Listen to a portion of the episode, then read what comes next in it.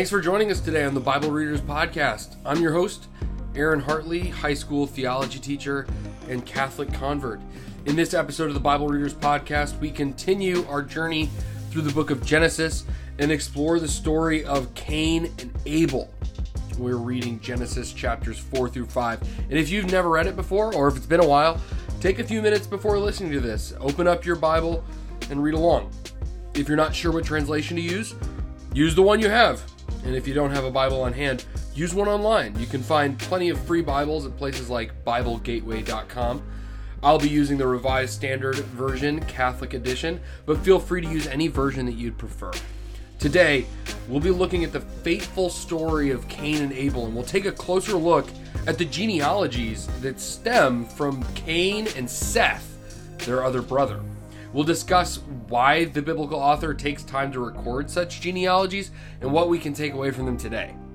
With that said, let's open up the Bible and explore the wonderful story of God's salvation of the world.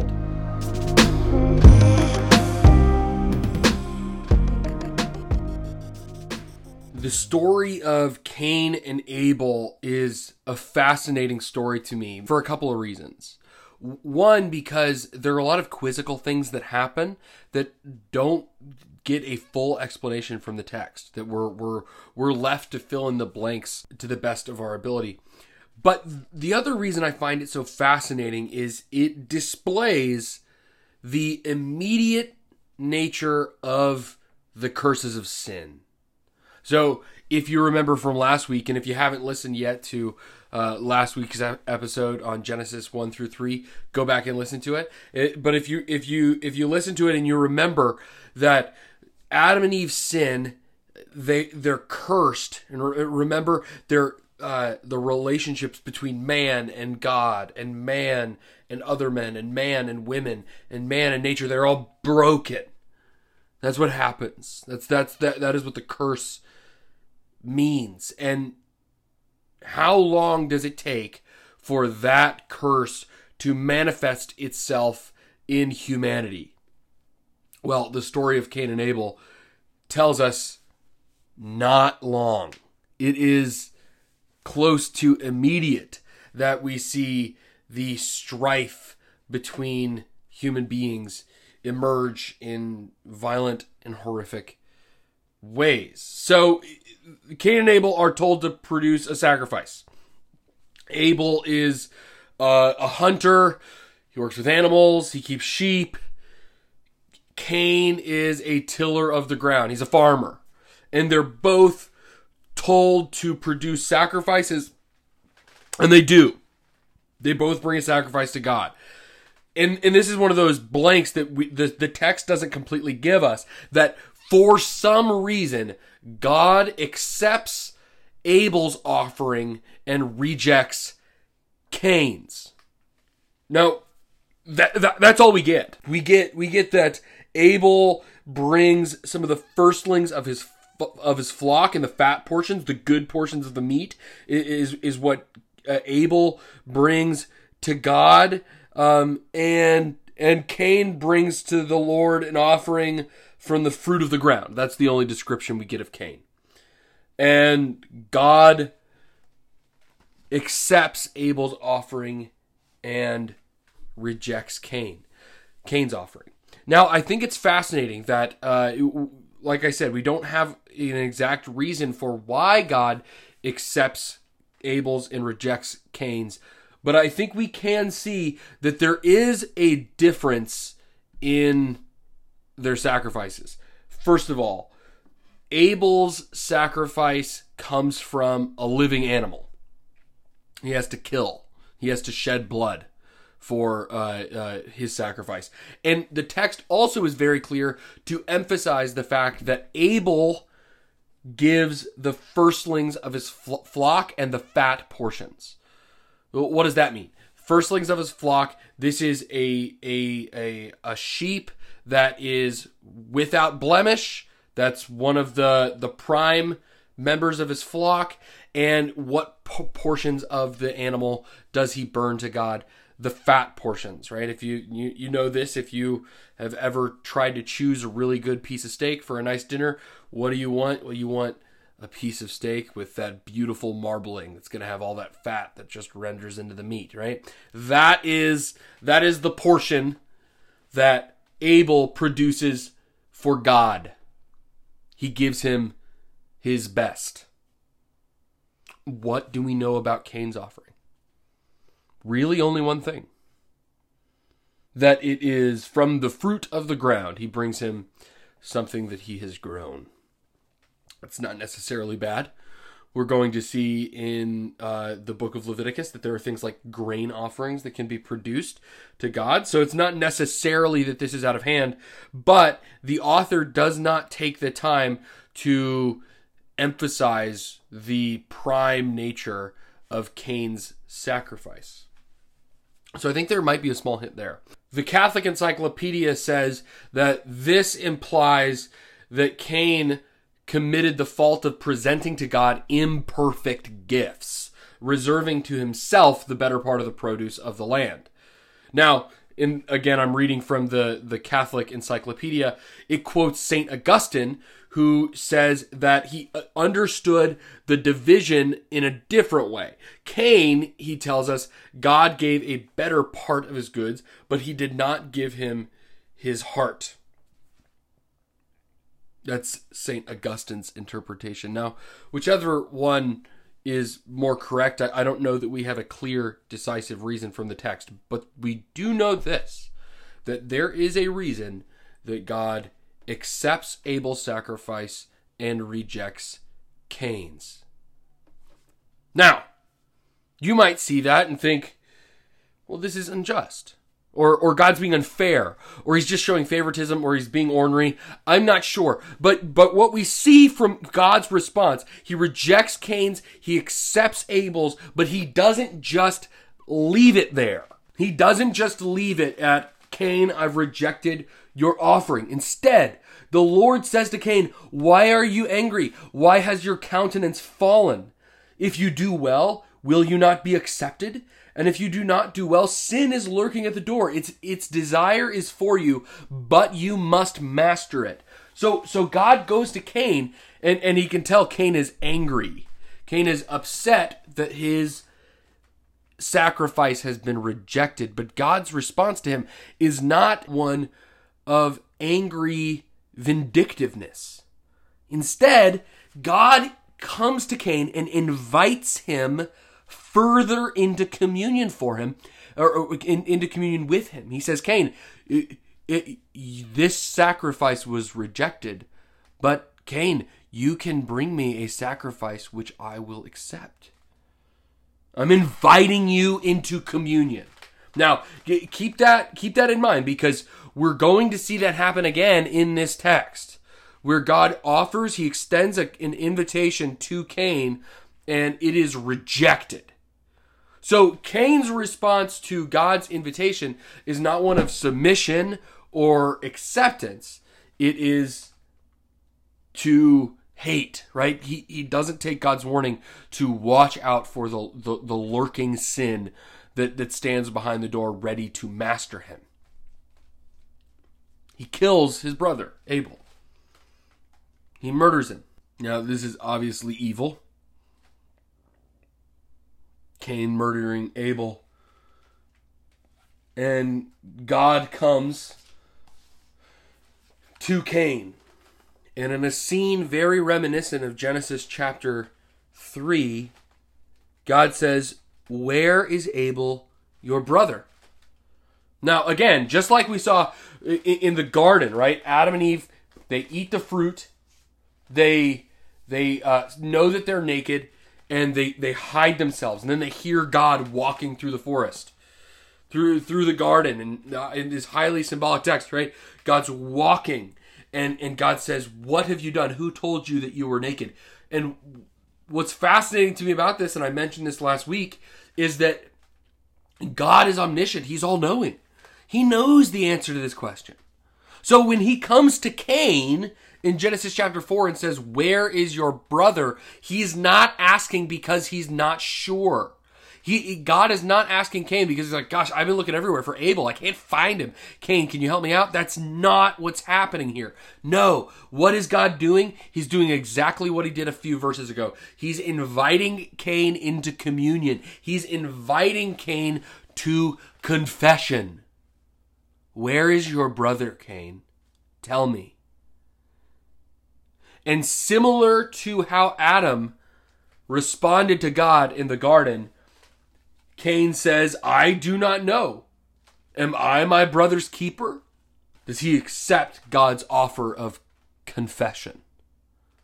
No. Instead, he lies, and then he asks a question which is fascinating. Am I my brother's keeper? What's what's interesting to me about this is, is the answer to that question, I would think, is yes. Is it my responsibility to take care of my brother? Uh, yeah, it is. So not only, not only does Cain reject God's offer of confession and of repentance, he lies to God and then asks a question trying to absolve himself of any responsibility toward taking care of his brother. And God says, the voice of your brother's blood cries out to me from the ground. And Cain is caught. And Cain is cursed. He is cursed again. So the pattern that we saw established in Genesis chapter three manifests itself immediately in the story of Cain and Abel. Humanity wastes no time descending into violence and murder. That's what happens, right? That's what happens when humankind is separated from God. They descend into destruction. Now, God actually has mercy on Cain here. Instead of instead of giving him the just reward for his actions, right, which presumably would be death, he he banishes Cain again, just like we saw how how, how Adam is banished. He is he is told that instead of just the, the curse of Adam, that the ground will be hard to work, Cain will not be able to grow anything from the ground, and he will be a, a, a wanderer. And and Cain is given a mark on his on his person that will keep other people from killing him. Do we know what this mark is? No, we we don't. There's there is there is nothing in the text that gives us an indication uh, for what the mark of Cain is. Um, I have heard before that the mark of Cain is that he is given black skin. Uh, the first thing I want to say about that is there is absolutely nothing in the text that would cause us to think that.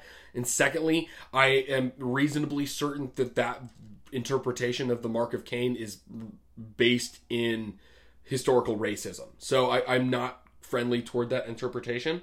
Uh, and I don't really think we're given anything. I think we're just told he's given this mark. It, it, it in some way will be a warning to those not to attack and kill him, because if you kill Cain, you yourself will be cursed. And Cain goes. And that's the story of Cain and Abel. That's really it. There, there, there's not much more to it. Uh, I, I will say there's there's an interesting passage uh, in the New Testament in, in Hebrews chapter twelve.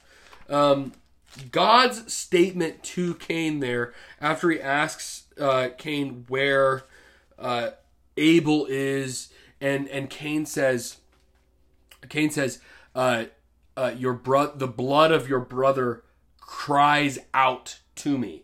Um, the author of the book of Hebrews interprets this as a messianic or Christological picture, that the the the suff- the one who suffers for a righteous sacrifice and is murdered, and his blood speaks from the ground. Uh, in Hebrews chapter twelve, verse twenty-four, it says, and to Jesus, the mediator of a new covenant, and to the sprinkled blood that speaks more graciously than the blood of Abel.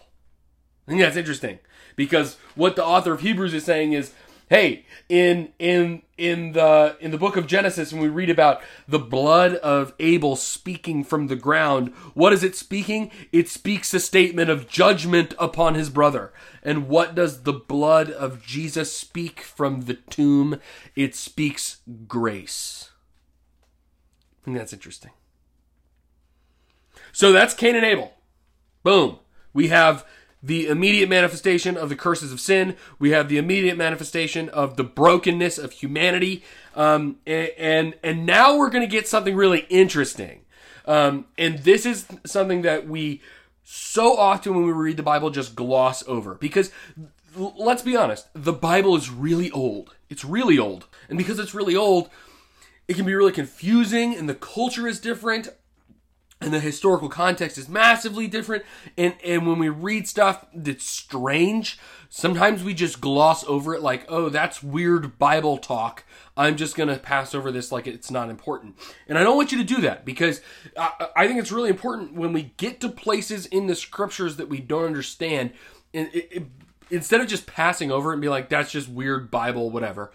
It's important to actually dig deeper, find some resources, find some commentaries, find some books, and, and explore deeper into it. So when I get to Genesis chapter four, verse seventeen, and Genesis five, um, the entirety of Genesis five, I tend, if you're like me, we tend to, our eyes glaze over because we're just reading names that are really difficult to pronounce, and numbers about lives outrageously long, and it's strange. And we also go, what's the point? Like, somebody spent time recording all of these things. Why?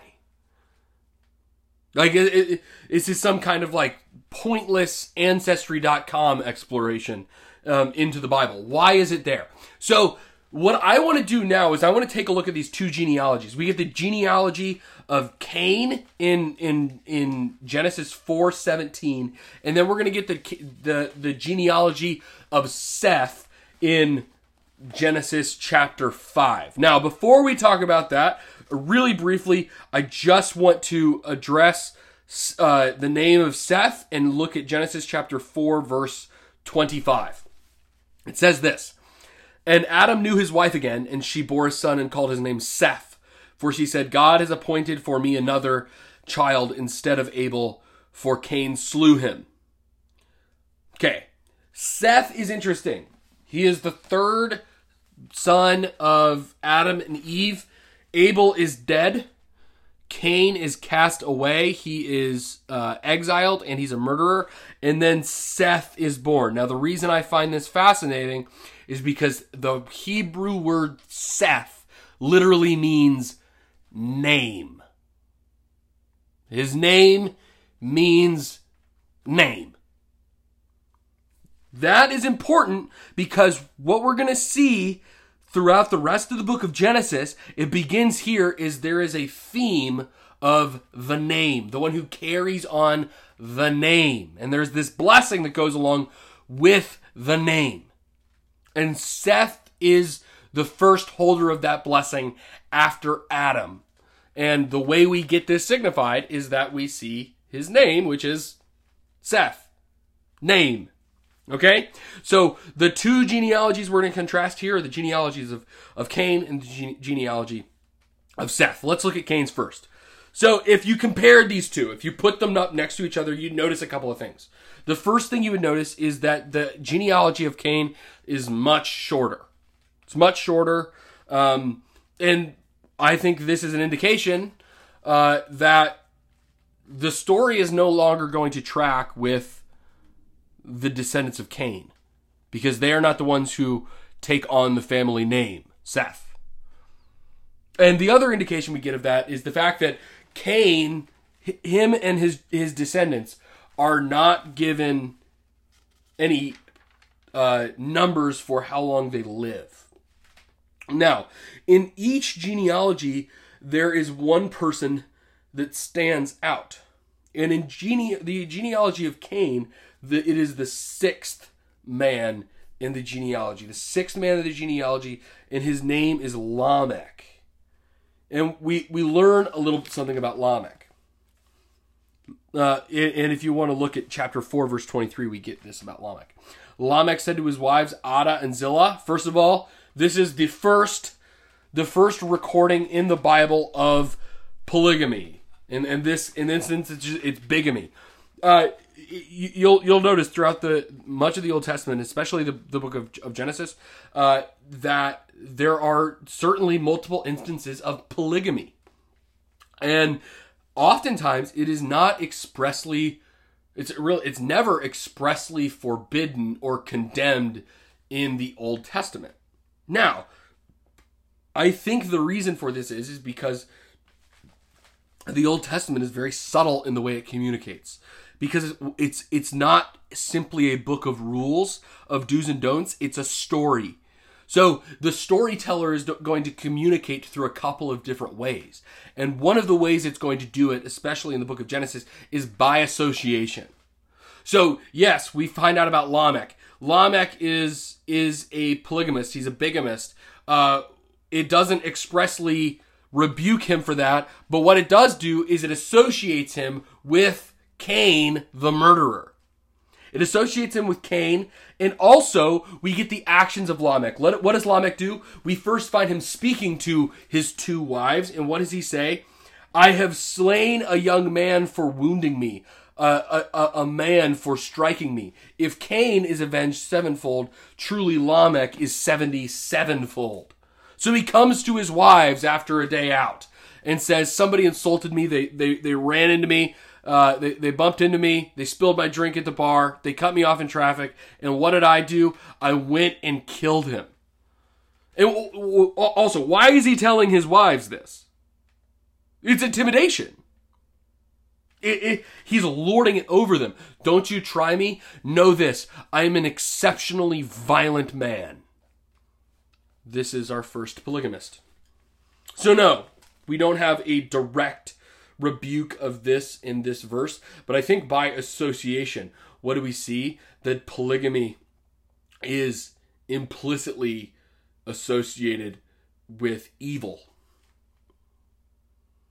So Lamech, that's who we find out about. That's the that's the number one person we're going to learn about in in the the genealogy of Cain, besides the progenitor Cain.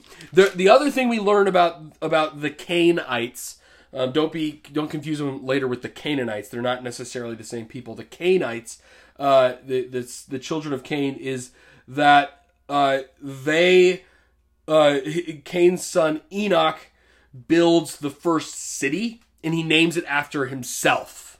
He names the city Enoch. Um. Which is fascinating because we'll contrast that with Seth later on. Uh, and, and we also find out that Cain's descendants are the forgers of instruments of bronze and iron. So Cain, we have violence, murder, the creation of, of instruments of bronze and iron, that is weapons, and the establishment of human civilization. Now, again, I think this is all highly symbolic. Um, I do think we have to take some of this as being uh, historically literal, but I, I think some of these things, especially when it comes to the the, the buildings of civilization, as Cain is Cain's descendants are the only ones doing this. I don't think we necessarily have to take that stringent of a view here. But what is the author doing? He is associating the beginnings of civilization with the violence of Cain, implicitly showing that the curse that extends from Adam and Eve has filled the whole world. Now, let's contrast Cain's genealogy with that of Seth's. First of all, we learn much more about each individual in the genealogy of Seth. We get how old they were when they bore their first son. We get how old they were when they died. Uh, these, these, the, the, the lifespans are incredibly long.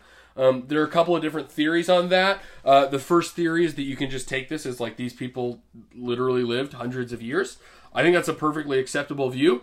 Um, it's it's implied that there is no death at the beginning of the the the of creation, so it would make sense that as death is introduced, these people's lives go from uh, everlasting, if you will, to uh, to slowly going down until God sees their wickedness and and cuts off their days to being no more than one hundred twenty years of life.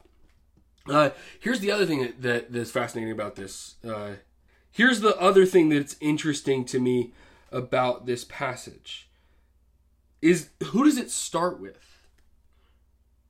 The book of the generations of Adam. And then where does it go? When God created man, he made him in the likeness of God. What is it reiterating there? That Adam is the son of God.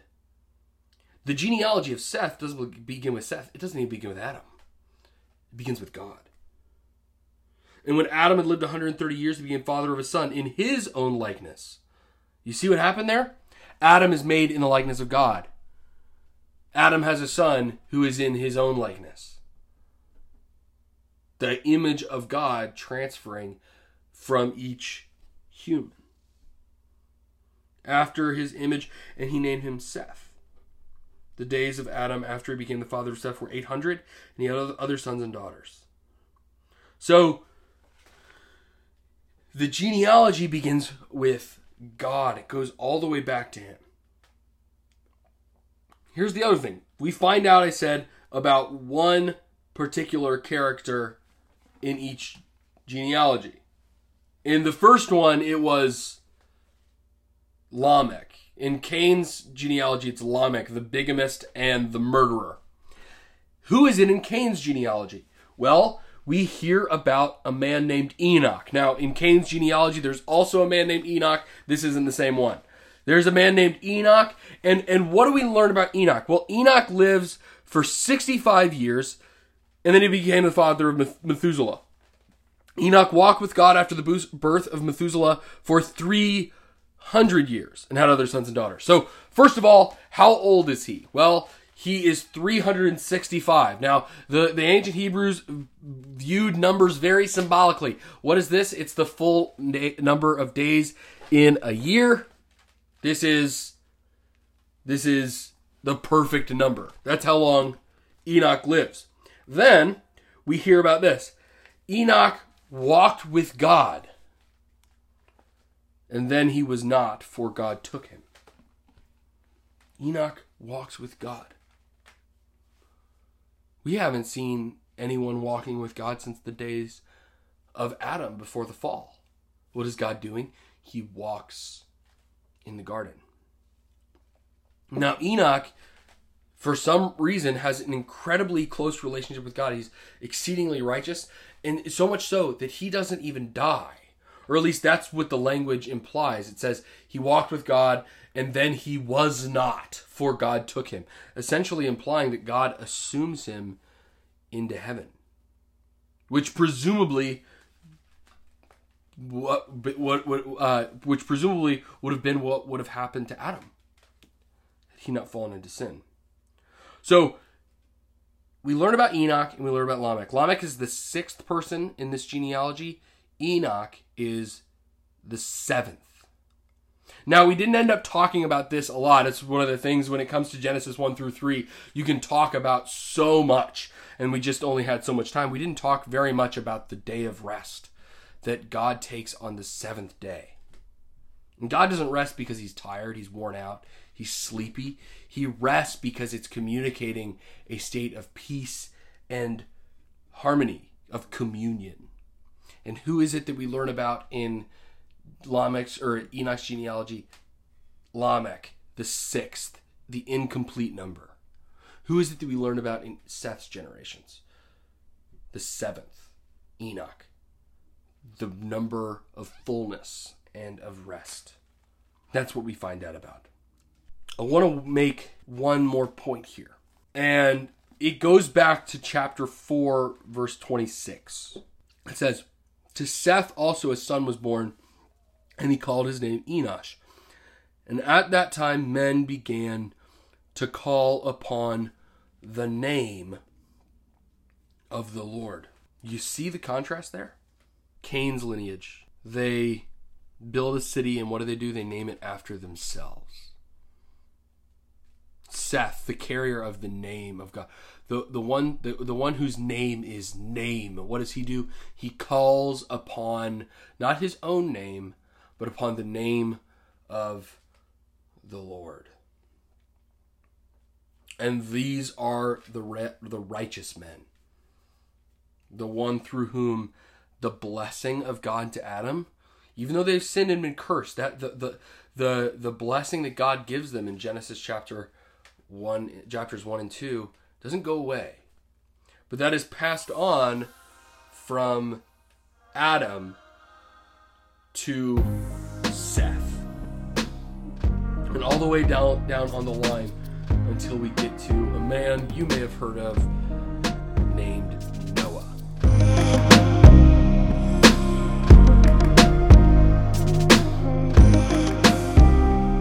Well, that's it for us today on the Bible Readers Podcast. Thanks for joining me as I explore the great story of the Bible. If you've enjoyed this episode, be sure to subscribe and leave me a five-star rating on iTunes, and please share this podcast with anyone you know who wants to learn more about the Bible. You can find us on Facebook by searching for Bible Readers Podcast. And if you like the show, you can ask me questions and engage in some great discussion on the posts. Be on the lookout later this week uh, for my interview when I sat down with Doctor Matthew Sakanikas, who is the chair of the theology department at Christendom College. I sat down with Doctor Sakanikas earlier this month to get his insight on how he reads the book of Genesis. And he gave some incredible commentary. You're not going to want to miss it. Next week, we'll be reading Genesis chapters six through nine, so if you want to read along, read those chapters before next Monday. Make sure you subscribe so you don't miss any of these great lessons and discussions. And thanks again for joining me. I'll see you next time on the Bible Readers Podcast.